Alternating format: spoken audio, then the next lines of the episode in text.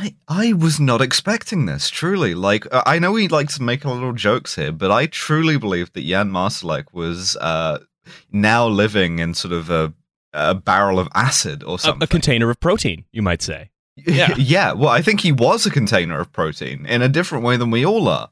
I, I, I- I think he was like, I genuinely thought he was like buried in the concrete foundations of a stadium or something. Oh, yo, I, I want to level with everyone here. I am 100% shocked that he is alive. I was, I like Alice, I was very certain that he was helping to hold up a motorway in northern Libya or something like this. and yet here we all are with hard evidence that Jan Marsalek, the embattled COO, former COO of Wirecard, um, is alive and in Russia, and uh, his fake name, his his fake name is uh, German Bazhenov. I'm sorry, what? oh, it's such a shame that Milo isn't here. Oh no! It is He's such a be shame. So mad to have missed Gelman. It's such a shame. Bazhenov. Oh, oh my god. So his name is essentially German Baz. that I mean, okay, so we know how we were speculating that like uh, how how much he actually had intelligence connections and how much he was just like saying that he did putting it out there and hoping the the secret or the law of attraction made it so for him well that that seems to have happened if he didn't because like clearly there is no way my man did not end up holding up a motorway in northern Libya without help, right? There's no way he ends up in Russia without help. And there is absolutely no way that an Austrian man picks the name German Bazhenov for himself. Yeah, there's a guy. Yeah, there's a guy called German Baz uh, in Russia, and he's like having machete fights in Chinese restaurants uh, in downtown Moscow. And every summer, he holds a part like a jacuzzi party where you get free chicken hmm. strips for some reason. Can't even have. No, the, the the FSB guys are like, okay, well, we have to rescue this guy. Can we give him an insulting alias, please? like at le- like at like it's because it's one of these things where like command and control in a lot of those institutions is quite poor. So it could genuinely be that like there was an FSB email circulating like look at this clown he's talking about how he has the recipe for Novichok what an idiot and then just through a game of telephone someone was like guy sweating. have to get this yeah, because he gave yeah one the one guy who gave him the recipe for Novichok just sweating, just like shit, shit, shit, shit, shit. Oh, he's very critical. We have to get him out. Uh, he's, he's part of the uh, project, It's Ukraine stuff. Um, so ba- here's the circumstances in which G- German Bazhenov is living in Russia right now. Um, so apparently, uh, there is no. I mean, so the, he has a the, his passport is in that name, uh, and apparently its number matches that of a uh, Russian lawmaker's passport. Wouldn't you know? My brother in Christ, you controlled the passport issuing system. Why? this is just, it's so low rent to be like, oh yeah, just use one of the, whoever's like around, grab their passport and copy the number off of that one. Yeah. um. So, uh, so that's that's uh, that's what he what he has.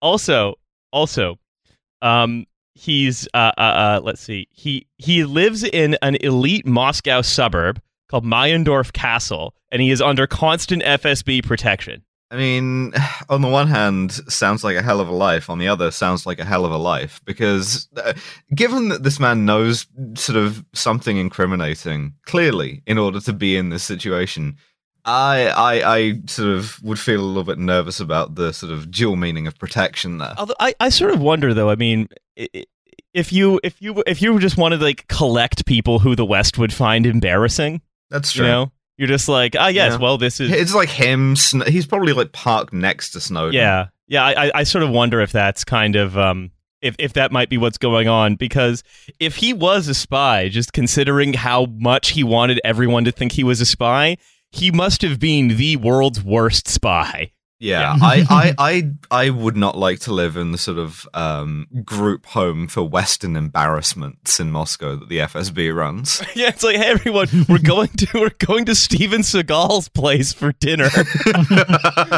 yeah, I mean, all yeah. of the food is filled with the little microphones as usual. Yeah, I don't know whether I don't know. If I then I don't know whether it's like you know what that says about the fact that like I feel Fred Fred Durst I think is still trying to uh get like a Russian passport and like he's not able to.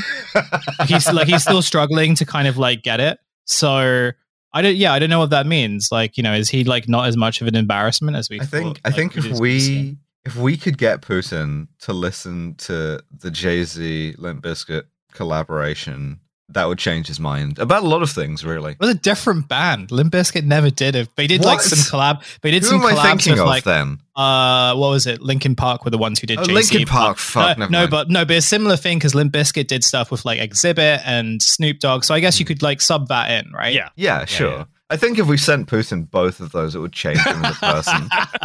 yeah, that's right. Um, no, so I mean, look, I, I mean, to be the guy who's trying to get into the like the one big sad hype house where Gerard Depardieu, Steven Seagal, Jan Marsalek, and Edward Snowden all live. I, I, I mean, one of the one of those guys. it's a great sitcom premise, if nothing else. I mean, And also just like the fact that like Snowden sort of seems like a fairly normal guy. Um yeah, in the sense yeah, like, like, his hit- relatively speaking, he's just like like a dork ass libertarian, and he has to hang out Yeah. with Steven Seagal. like just these like weird yeah these kind of absolute weirdos and meanwhile like his kind of like main connection or like i don't know whether he whether he still has a relationship with glenn greenwald or not but like um i, I yeah i wonder i wonder what that's like these Yeah. days Uh, well, uh, we we may never know uh, until, of course, uh, some more some more photos of uh, Jan Jan Marsalek or G- German Baz get uh, released uh, uh, to the public. do you do you think that they just give them the same name? Do you think that Edward Snowden is American Baz and like Steven Seagal is indeterminate accent Baz, Uh, uh, French Baz for Depardieu? Uh, I, well, I think I think it's Steven Seagal. It's not an indeterminate accent. It's a very determinate accent. It's just the accent of like a Louisiana Cajun. No, no, no, no, no, because his accent's very mutable. If you've noticed this about about footage of Steven Seagal, he he adapts. He he like takes on the accent of the person that he's talking to last, and he just keeps it until he speaks to another person. It's it's perfect. I, I don't know why he does it. It's great. There's a video of him getting interviewed by a French TV crew Uh, sorry, in sorry, English, Alice, and he just starts Alice, speaking Frenchly. It's Yes. called code switching. Okay. um all right so no that's that's just some some of the some of the fun stuff to to open to open things up with Man, I can't believe he's still alive. Though. yeah i mean yeah, there i get i look i know we've talked about it about 10 minutes ago i am still surprised at that as well just just just because of all the bragging he did about it at least like you'd think that It's- they would It's not don't know. often. It's not often you get to deploy a Jan Marsalek alive Maybe- in Serbia, literally. Well, ma- well, maybe it's just the case that like they don't want to give him what he wants because if he's kind of like if if he if if he kind of uh was the worst possible spy in the sense that like he introduced uh himself to everyone by saying hey I'm a spy. Then like giving him like a secret giving him like a kind of like weird death is probably something that he wants to kind of fulfill his hero arc Hmm. and stuff right? So actually keeping him alive and keeping him in the weird hype house in Russia um maybe like m- a worse form of punishment. Yeah, yeah, because he he has to he has to wake up every day and be like, God damn it, I am the same as Steven Seagal now. Yeah. because i think yeah the, the value of being like a spy who's paid by russia is that you get to do cool shit outside of russia and get paid you know and then get your money back but like once you're inside russia like i there's not really much point you know you you can't like being a spy is just like a kind is is, is a bit meh you know yeah. Absolutely. Yeah. what's the appeal of